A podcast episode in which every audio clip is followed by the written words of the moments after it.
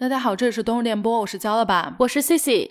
这一期呢，给大家主要更新一下我们最近的一个主打一个长新，算是长新吗？我肯定算呀。那我觉得我也算，这个地方是我之前没去过的，这个也算吧，浅浅的算一下。咱俩哈，现在反过来了，今年你这也是剁一把猴，不是上这儿看看演唱会，然后上那儿呢度个假。前两天呢，我闺蜜第三次回国了。到现在已经不喊我了，因为感觉我这原来都不用他跟我说让我去，我这恨不得已经就有时间就已经飞过去了。现在他已经不问我了。本来说实话，今年我的旅行计划特别多，但其实现在也算是微耽误吧。这也十二月最后一个月了，看到明年初看什么情况。到时候如果要是出去，还可以给大家录。感觉未来一年都是关于出去玩的，都关于旅行。对。咱们今天主要是聊一聊关于我前几天去了一趟普陀，虽然去的时间很短吧，就是去朝拜一下这种。然后包括 Cici 做了最近新的尝试，医美注射这一块，可能聊一聊我们的这些事儿吧。我先说一说普陀，我们这次呢加上往返，其实只去了三天时间。舟山本身来说的话，不是说太多，你可以去玩儿啊，或者说别的这种，对它相当于岛吧，就是一个岛的城市，整个城市感觉没有什么人。我们当天去的时候，因为已经特别晚了，看不见。但是第二天天倍儿好，就巨好。我穿不住那外套，你知道吗？汗流浃背。对，特别热。大概温度呢？现在这个季节？现在我不知道，因为我之前去的时候，就是我们礼服的当天，其实温度特别高，我觉得还挺热的，可能十几度这种样子。当时我穿了一薄羽绒服，是根本穿不住的，就是你必须得脱了。但是在我们要回来的那一天，就非常冷，一下阴冷，然后还刮风，所以。我就说，如果是天儿好一点，你还会觉得哎，好像人少也挺舒服。但是如果一旦是天儿阴，再加上没有什么人，就会觉得哎呦，萧条的感觉更重了。说一下普陀山吧，普陀山呢是咱们国内四大佛教的名山之一，相当于剩下几个应该是有五台山、峨眉山，还有九华山，我要没记错，应该是这四个。然后呢，它也是非常广为人知、非常有名的是咱们观音的道场。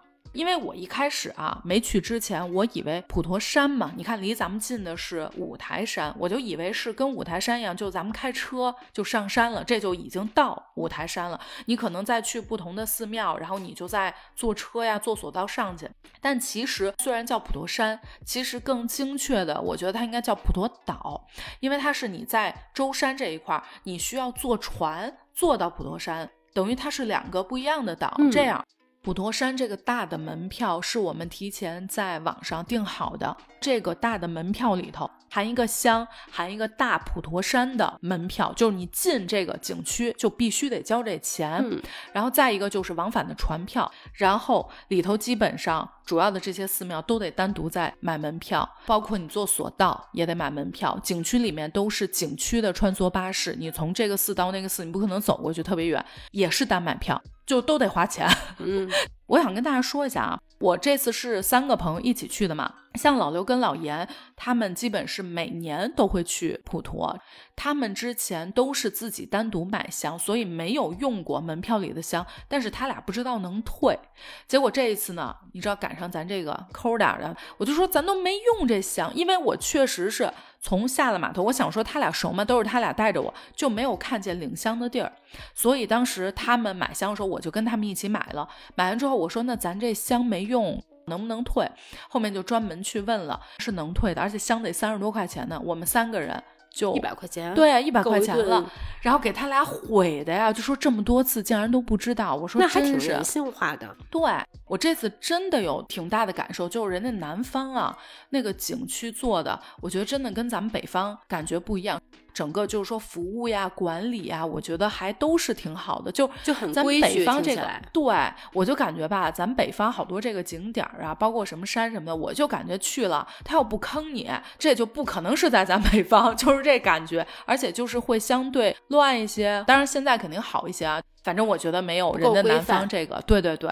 如果大家有之后要去普陀的，一定要记得在咱们坐船上到普陀山。出去的那一块儿，应该是有一个类似于咨询台似的，你去那儿问他有没有香，应该是在那儿领。我这种第一次去的就不知道那儿是领香的。明白。老刘跟老严就说：“哎，我们有我们每次固定买香的那一家，我们就是买的那一款。”我说：“行呀。”我本来是说我不买了，我就用这个领的。然后他俩说，那他俩不用，把他俩给我。我说没问题。结果后面不是都坐上景区巴士了，都去人家寺跟前了，还没有。然后他俩就懵了，说：“哎呀，这还真没有嘿。”我说：“那我也买吧。”只有那一家店铺卖他们买的那一款。我说：“那我也买这个吧。”我说：“多少钱？”人说：“二百九十九。”我看了一眼，你这一下我 惊了。咱俩一个反应。我说：“那咱这个贵的跟那便宜的有什么区别呢？”然后人家老板娘又说了：“说这个香的好坏呀，是得看你，比如说容不容易点燃，包括点燃之后那个烟呀什么的。”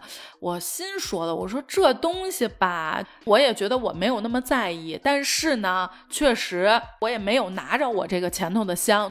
我也想说算了，我就跟他俩一样吧。”他等于那一盒香里头，他有一个纸，他会拿出来让你写上你的名字。是等你最后去到南海观音那儿的时候，把所有香烧完了之后，把这张纸也烧了。我说哦，我说行，这二九九可能就花在这张纸上。我上个月呢，刚好一个朋友在寺庙里面，北京的广华寺里面，然后他做义工，然后呢刚好我也想去去拜一拜嘛。他那边呢是不要门票的，然后香的话呢，我不记得就是有没有收费，但是我请了两个很漂亮那种莲花莲花灯，如果没记错的话，应该是三十块钱一对儿。这么比起来，就看来这个不太有可比性，因为咱们城市里头这种小的寺庙，它主要不是供游客的。嗯，因为我常去的是广济寺。但是像普陀山呀、什么九华山、五台山这种，说实话，人家一个是说佛教名山，再一个人家是景区，对，所以它跟咱们这个不太一样，对，广华寺还不太一样，所以还没法比。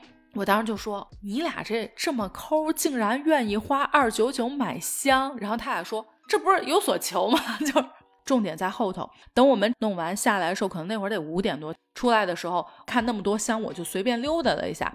老刘还在那说说哟，这箱怎么三十多呀？我过去看了看，然后整个走了一圈，均价大概可能也就是那样。然后我们那个箱是二九九，我说我下一次我就买这个了。我咱们我已经定好了。二九九的箱里面带着诚意呢。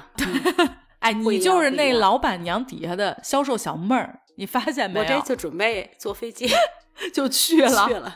当时在去之前，老严就跟我说：“你呀，取两百块钱现金，在银行把它换成散票，比如说一块的、五块的、十块的、二十都算大票。说你全给换了。”我说：“哎呀，你们那儿要是零钱多，我直接转给你，从你们这儿换。”他等于是当天晚上到的时候，就直接给我发了二百。然后我就问他，我说换这个钱是干什么使的？他说，因为每一间寺庙都要用现金来买门票，所以如果大家去，一定记得带一些现金啊。就是对，是的。然后呢，一个是门票的钱，就每个寺庙门票钱，不是咱们大景区普陀大景区的这个。再一个就是呃，拜完之后，对，就是香火钱。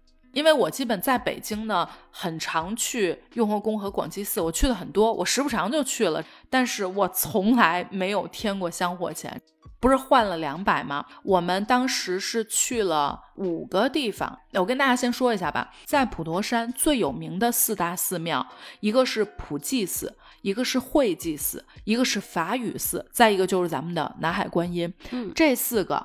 我们都去了，另外再去了一个善财洞，那是他俩去，我在山下等他们，因为我实在是腿儿不动了。那他求的不一样，对吗？每一个寺庙的祈福，每个寺庙里头有不同的殿，不同的殿里头供了不同的佛菩萨，不同的佛菩萨是代表保佑不同的东西，是这样，就是都有。它不是说一个寺庙就一个殿，除了南海观音这个确实就是观音，其他的其实是都有的。因为可能我没有那个习惯，所以我在燃完香拜完之后，有的地方那个功德香我就忘了，有的放了，有的没放。殿这种，嗯，对我就有的放了，有的没放，导致我后来就剩一大堆。然后后面我们最后一站去的是南海观音，我就给他全塞。当时老严说的是，你花不完，到时候你再给我，我再给你转过去。这种我一想说就别了吧，我就全塞到那儿。这里边有一个什么事儿呢？当时我们是在应该是普济寺的时候吧，我记得当时呢，我拜的比较快，我拜完呢就在边上等他们俩。当时呢，我就看见老严烧完香之后跪拜了，跪拜了之后呢，就去功德箱塞钱了。我恍惚间看见了一张红色的明晃晃的大票，我当时一想，哟，这人不是跟我说换散一点吗？我说这怎么自己保留了一张大票？我说你这怎么给了个大票？是给的大票吗？还是我看错？他说对呀。我说你不是跟我说换散一点，你恨不得都让我换几苗啊？拿出来一张大票以后，立马眼睛亮了。然后我说你不是跟我说能换多散换多散吗？我这是不是显得我有点没诚意了？好家伙，我都是那块八毛的往里头塞。他说咱这叫有舍才有得，知道这儿是拜什么的吗？我抬眼一看，知道了。咱就说咱多市侩，那是求财的。所以他塞了个大票，就其他佛菩萨完全没这待遇，你知道吗？全都是小张的，诚意又多了一点点。对，我说你怎么不早跟我说呀？心意多给点嘛。心意对，然后他又说，咱就是说咱非常朴实无华的愿望就是多挣钱，所以呢，咱在拜这个是求正财的，所以呢，咱得多给一点，咱是主打一个有舍才有得。我说有道理。然后当时我们在边拜的时候。因为很多人会自己请导游，那导游就会大概跟你讲一下每间寺庙它可能有什么故事，然后每一间店他请的是哪一尊菩萨，这个菩萨主要是管什么的，大概是这样。游客在拜的时候，就有很多导游会他说一句你说一句，因为你不知道怎么说，就比如说打比方，姓女 C C，然后你说一句姓女 C C，出生于多少多少多少，居住地多少多少，然后就一句一句这样嘛。我跟老严在路过的时候，正正好好听见了导游的一句话，让我印象非常深刻。自此之后，我拜每一间店、每一个菩萨，咱就这一句加在前头，就这个最重要。你知道是什么吗？正财偏财八方来财。我刚才已经想到了，你说正财的时候，偏财咱也得拜呀。没然后我就没接上这句话，然后想一块儿去了。对，然后呢，我就变成信女焦老板，生于多少多少，现居地哪儿哪儿，然后祈求正财偏财八方来财，然后再说别的。其实不管在国内啊，还是在国外，尤其有一些可能佛教国家。说自己去拜一拜，静静心，或者说我可能最近觉得心里面比较乱，然后也是在寺庙的话，自然就会好像很安静，就给我的一个感觉啊。那在国外的话，有的时候也是，呃，一般都是圣地嘛，当一个旅游的景点儿，不管你是自己信还是不信，是看看他寺庙的一些建筑呀，然后他的当地的文化呀什么的，也是走了不少的寺庙。像上一次的话，那刚好是去做义工，然后我才学会了怎么去拜，就是两只手。是向上的，然后你在磕头就是点地的时候，然后你的手是收回来的，然后这时候呢，在你起身的时候，你的双手是合十，是举过头顶，因为一般是三拜嘛，每一次拜的这个过程，我也是第一次，算是相对有一点点小正规，以前可能就是磕个头，呃，双手合十，然后就没有那种系统化的学习，对。因为做义工嘛，然后就早上的话，提前进到寺庙里面去打扫卫生。比如有一些信佛的人，然后他们会准备水果，就很好的那种水果，然后就会提前把一些水果摆在这个寺庙菩萨面前，对，供养他们，供养他们。我以前的概念是说这是供奉的，然后但是呢，嗯，我们走的时候，对，然后这些供果如果是拿走吃了的话，其实是更好，是算是有福气的果。尤其是家里面有老人呀，或者有孩子的话，就可以把这个供果，然后拿回家，然后给他们吃，然后也是一种有福气。还有我上次不知道呢，是我平时有这个喷香水的习惯。他那个师兄就跟我说，说下一次的话，你来寺庙的话，最好不要喷香水。那如果说化妆的话，可能淡妆，比如说你的口红，最好不要是大红色，对，大红色的这种。然后像广华寺的话，我第一次去寺庙，小小的，不是说那种寺一样特别小。对对对，因为正好是初一那天，然后就人非常非常的多，也会有一些仪式啊，然后像唱诵呀。可以吃素斋吗？可以的，可以留下来吃。因为他下次能带我吃一次可以，可以，可以。另外的话呢，就是你吃这个素斋的话呢，一点点都不可以浪费。对。但是平时咱们也一般在这个吃东西上面也是比较不喜欢浪费，还是一个挺好的一个体验吧。也是学到了一些知识，是以前可能没涉及到的。对，就是去了以后，然后觉得走一走，静静心，然后觉得保佑个平安，没有特别系统的稍微多了解一些知识吧。我这两个朋友呢，自己给自己定了一个规矩，不是每年都去普陀山礼一次佛吗？祭拜的当天，他们是全天吃素的。因为我一直吃素嘛，我好像自己没有什么多的感觉。有的时候可能新的朋友或者说不熟的朋友知道说，哎呀，你吃素啊，他一下就觉得说，那你能吃什么呢？就是你没有什么可吃的了，你可能只能吃一点菜叶子这种。可能我自己吃习惯了，我自己是觉得我虽然吃素，但是我能吃的东西特别多。但是这一次我真的更深的理解了旁人对我的那种感受。他俩不是当天开始吃素嘛？首先我有时候会忘。再加上呢，比如说我去买一些吃的的时候，一想到他要吃素，给我整不会了，我不知道要点什么了。因为我觉得很多素的这些东西，可能我平时老吃的都是他们俩绝对不会碰的。他们肉食动物，对，所以我当时一下子就更深的感觉到了别人对我的那种觉得，哎呀，好担心啊，这人吃什么，有什么可吃的？我还觉得我吃的很多呀，每次我都会说嘛，你看我说我能吃的特别多，这一下他俩一吃素，给我真的完全整的，我就是那种，那你俩吃什么呀？就感觉弄得我特别焦虑。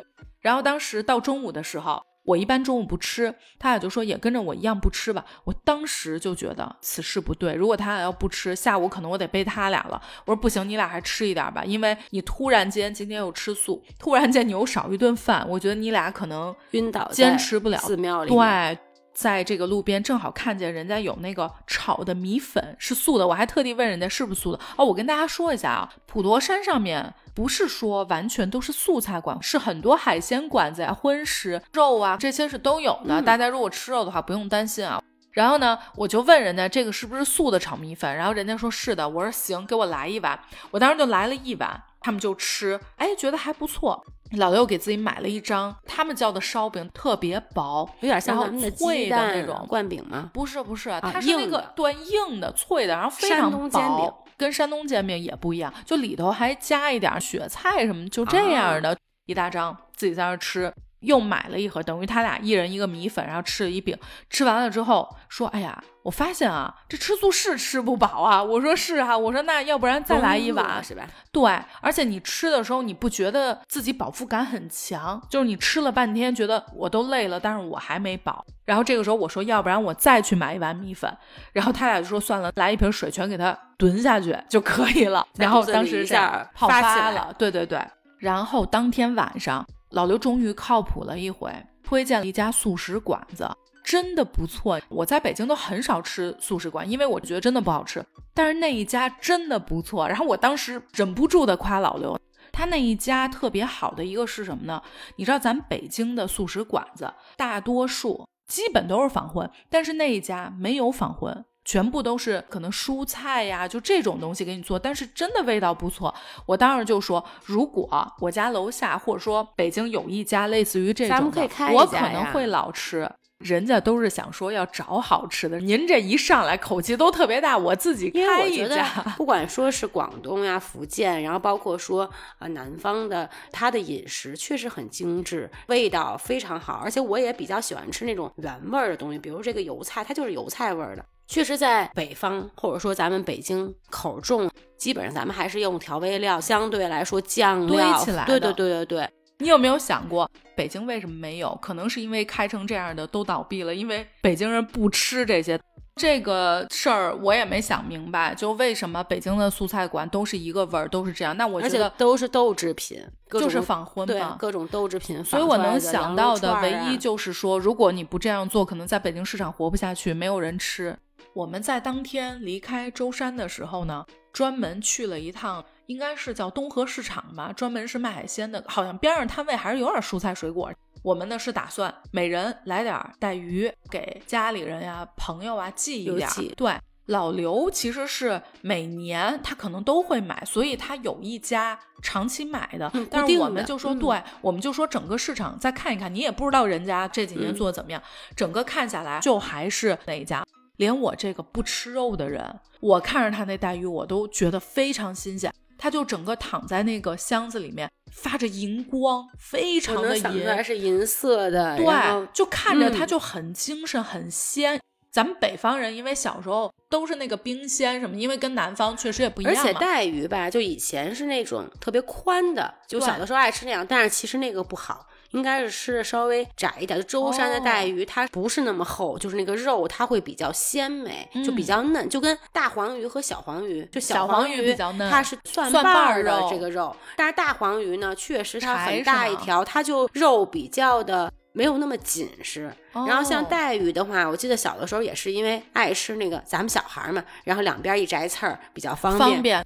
宽的肉比较厚，觉得爱吃。但是大人他们就觉得这个不是真正的带鱼，真正的带鱼就得吃舟山的，它是特别鲜，就特别嫩。而且舟山的带鱼如果新鲜的话，不像咱们那红烧，它是清蒸。他们那边吃带鱼全部都是清蒸。对，因为它是咱北方人吃不惯新鲜的。咱们北方人就是红烧。然后老严说他们福建是煎。所以你看，每个地方吃法都不一样。比较新鲜的时候，你才能清蒸。没错，你像比如咱们要吃这个活鱼，对吧？鲜的鱼才是清蒸。你像到咱们这边来，商场里面买，它可能冰鲜的这种，然后你要是蒸的话，你已经没有那个鲜味儿了，你就会觉得比较腥。只有红烧了以后，它才能把那个腥味儿去掉。对，这一次碰上这带鱼，赶得特别巧，人家商家自己都说，这个不是每天都有，这是正好今天早上先钓的。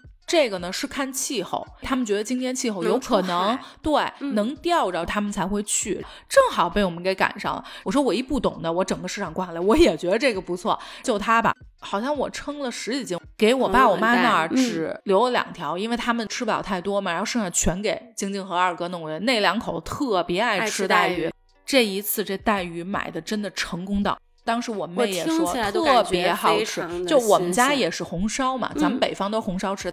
我妹还要就饭下饭吃，然后晶晶他们是也红烧也煎，就跟那个对对对，就都吃。那两口子特别会吃。如果是下酒，那必须就是炸，而且会给它炸到连骨头都是酥的，配酒。如果是吃饭，今天跟孩子什么一起，那就是红烧。我说行，我说你别说了，我都饿了。这么一 听，对。这个带鱼当时买完之后，我们打车回去，然后准备要去机场了嘛。当时那个司机说：“哎，你们是来这个市场买带鱼吗？”我们说：“对。”然后我们说：“我们觉得我们挑的那个挺好的。”那师傅说：“多少钱一斤啊？”我们说：“多少多少钱一斤？”司机明显就愣了一下，然后看了一眼老刘说：“不可能。”他说：“哪有这么便宜的？你那个带鱼眼睛是什么颜色？”老刘说：“白色。”我特地看了一眼。司机沉默了一下：“是雷达网的带鱼吗？”老刘说：“不是，是早上先钓的。雷达网就是那种，就是养殖的，是吧？雷达网是捕带鱼的时候，给它整个铺了一层电网，这些鱼只要触到就被电死了。嗯，就大概是这样的。先钓的就是你你自己钓上来的，就是那个嘴上还有钩子这种。然后司机明显，我觉得心态有点要崩了。”说怎么会有这个价钱的？哦，又是先钓，是又新鲜误打误撞。对，然后老刘自己都爱说，说今年的带鱼好像真的是价钱合适，因为他去年买的时候都没有这么便宜，也不知道为什么。这个商家人家也没有说想宰客，我们是外地口音，然后故意抬价。就像在海边城市啊，包括我在斯里兰卡的时候，早上我们去出海去看鲸鱼，那天还没亮就要出海嘛，就看到他那个捕鱼的船回来，就是在地上。开始卖吆喝，然后像咱们山东呀，包括舟山，那估计早上的时候，就是天没亮的时候，出海的渔船回来，就说是又新鲜，然后又便宜。嗯，我同事我忘了山东哪个海边城市，就早市回来，可能人家那个好的就特别大的，人家可能都是进市场了，对。然后是一个小盆儿里面，就是一盆儿什么鱼都有，就各种各样的，你回家一炖去，十块钱一盆儿。一盆儿，一盆儿就是这个咱们那个小脸盆那么大，然后说特别新鲜，各种各样的海鲜，就专门可能人周末。星期五下了班以后开车，可能开几个小时，半夜到吧。然后第二天早上赶海，然后买了海鲜，专门去吃海鲜。这个就像是什么？你说一脸盆才十块钱，特别像咱们去义乌的那批发市场。咱们平时可能比如拼多多，假如买一个什么塑料头花，咱觉得嚯，才五块钱一个，真便宜。结果去了发现五块钱，人家是一箱一大兜子。就是在义乌，就有种这种感觉。就比如咱们在市场买这个，已经觉得很便宜，但其实人家海边可能你这个钱不是一斤了，可能是十斤，就这种。然后当时我明显觉得那个司机话可能往下咽了咽，不然他可能要问了到底是哪一家几几几号店铺，我送完你们我还得过来来买买鱼。反正这个带鱼真的好评非常非常好。如果大家去普陀或者去舟山的话，推荐大家去这个东河市场里面溜达一圈。东河市场东边的东大河的河。今天从开麦到现在啊，我这个情绪非常稳定，嗯，比较平缓，也没有那种大笑呀，或者说呃声音非常的尖呀，是为什么呢？什么原因呢？咱是属于广华寺义工没白做，我这是受佛菩萨点化了。你去了普陀以后，把这个磁场带给我了呢，还是因为我最近遇上什么事儿了呢？这事儿本来应该让我很兴奋的，什么事儿呢？第一呢是为了美，第二呢是为了咱们节目。我这次尝试了初体验医美，嗯，其实说了很多年了，我这个都是有动心的，而且我之前像朋友去做医美啊什么的，我还是特别积极，愿意帮朋友联系，包括陪他去咨询，包括这一次在做医美之前，你正好是在舟山，我这说你下飞机了吗？我有个急事儿，我得跟你咨询一下，就帮朋友考察医院，不做一个什么原因呢？一个是我怕疼，另外一个呢是我感觉这个东西会上瘾。所以我就迟迟没有迈出这一步。所以咱们之前那时候聊咱们这个播客节目，我这个这方面没有经验，只能说听你们分享。咱们也请来外援。如果大家对医美类的话题感兴趣，可以找一找回听一下。我们有一期应该是叫《医美那些事儿》，是我跟阿史聊的。嗯，咱们出了这个主题以后，觉得我这完全零经验，零经验。虽然我可能陪别人去，那不是一个自身的一个体验。这次呢是怎么呢？我闺蜜啊，她想做这个眼袋，因为她是从国外回来嘛，就觉得好像对国内。比较信任，就在国外的话有点不敢尝试，然后帮他联系了几家医院，也是做比较。因为我自己也是确实没有一个，比如选医美怎么去选医美医院，怎么去选医生，然后包括性价比啊，就是这些诸多的，我都完全没有经验。还有一个为什么做了呢？咱抠，就是我这回也拉来了一个外援，他呢能给掏掏钱，能给我掏钱，说哎，说我请我觉得主要是这个，我这么一听，那都合适啊！你看，又为了咱们节目也做贡献了，自己又变美了，然后还薅了好朋友的羊毛了，来吧，咱就上吧。我做的呢是填充泪沟，打的是乔雅登的玻尿酸，嗯。还有一个啊，特别给力的，我找的这个朋友，他给我的价格也是可能在咱们正在市场上来说的话是确实还可以，非常的合适的。然后医院的话呢，也是那种小而美。然后医生的话，我也上网查了，是专业性非常强的一个医生，专门是做眼部这块的。哎，你那么怕疼，你这次打的时候，你感觉啊，跟你预想的那个疼痛，你觉得一样吗？我自身是非常怕疼的，就比如咱们手上恨不得 A 四纸拉一小口，我真的是感觉就特别不会晕倒，但是真的是感觉非常疼，就是这个点疼我都忍不了这种啊。又是第一次做，人家服务也非常好，就帮我先敷了麻药，敷了麻药以后再打这个麻药。哎，我这全程我感觉啊，我这做了一个，那简直是恨不得天大的手术了。怎么说呢？四个人陪着进去以后，我就跟医生提出这个要求：咱们有全麻吗？医生惊了，然后医生说不行，说因为你打的是泪沟填充嘛，就是你需要眼睛四处看，对就是需要你有动态，比如说你可能看左上面、右上面，就打的那个位置。看到那个针，我就感觉我那个心呐就揪着，我全身啊，心里的恐惧大于实际的疼痛，一般都是对，是的，我完全躺在这个床上是一个僵尸状态，然后因为他是一个台湾医院，然后也是台湾的这个工作人员，所以人家说话就非常的轻柔。有一个小姑娘吧，她就在我左腿这块一直给我拍，应该是心理上有一种减少疼痛的一种陪伴。然后旁边呢有一个小男大夫，也是非常年轻，就很温柔。这种他呢就会跟这个医生来协商这个换针。然后另外呢，还有一个在旁边一直在哄我说：“别怕，是这样。”您这是皇上般的服务呀，多少人呀？两只手上呢，他说压力球，一只手上有一个压力球，另一只手最好你拿一个镜子，你可以自己来看。就是他在打的过程中，我那哪还哪敢看呀？我这针在眼睛上那晃来晃去的，我就感觉我那个心脏啊，用血压计测，我估计我得高血压了。我说你给我俩球吧，我就整个 死抓着那个球。而且医生非常好，就他一直在表扬，哎呀，你配合的可真好。但是我心里知道，我完全没有配合他，就是浑身好像是那种绷带已经把我捆到床上这么一个状态。但是实际他打的时候，你也不觉得疼，对吗？你其实是紧张而已。我觉得不是疼，是说因为它那个针在里面，你还是能感受到。就你知道它那个针是在里面，比如说，那肯定的，你只要不疼就完事儿了嘛。也会有一点点吧，我不知道是心里给我的一个暗示啊，还是说真的疼，那已经忘了，一点点也不能接受。我觉得还是紧张。我就这么问你吧，下一次你还会做吗？我觉得我可以，就下一次可能没有没有这么紧张。大家如果特别怕疼的，可以参考一下。像我这么怕疼的人能接受，那我觉得一般的人都应该是可以。所以你不是敷完麻药直接打，你敷完还打了麻药再打的。对，在医美这里面，应该我这个是一个非常非常非常小的迷你 tiny，就一丢丢。对，但是出来了以后呢，也算是给我一个惊喜吧。人家说呢，你这两三周，因为它是有这个玻尿酸在里面，它跟你皮肤还没有那么融合，所以你最好不要做太大的表情，就是尽量不要去揉呀。然后包括说你这平时爱笑，完了，我这属于大喜大悲，喜怒完全形于色，就是乐的得嘎嘎的。而且我可能这个眉毛、眼睛的话会挑眉呀，就动作非常大的那种。我这一听不能动了，这心里咯噔一下，但是我还是比较注意。我想，哎呀。那我这两三周以后，是不是我性格都变了？就是 腼腆、文静，就这些跟我可能都不太贴边的词儿，都可能在我身上。这是星期四的时候，然后星期五呢，我接豆豆，豆豆啊是美点儿，但是你是不是你不能笑的话，你本色没了，以后你都是这样吗？他并不知道以后还能不能恢复。说那你这个还不如不做呢。转一天跟我这朋友啊去了环球影城了，答应孩子必须得去了。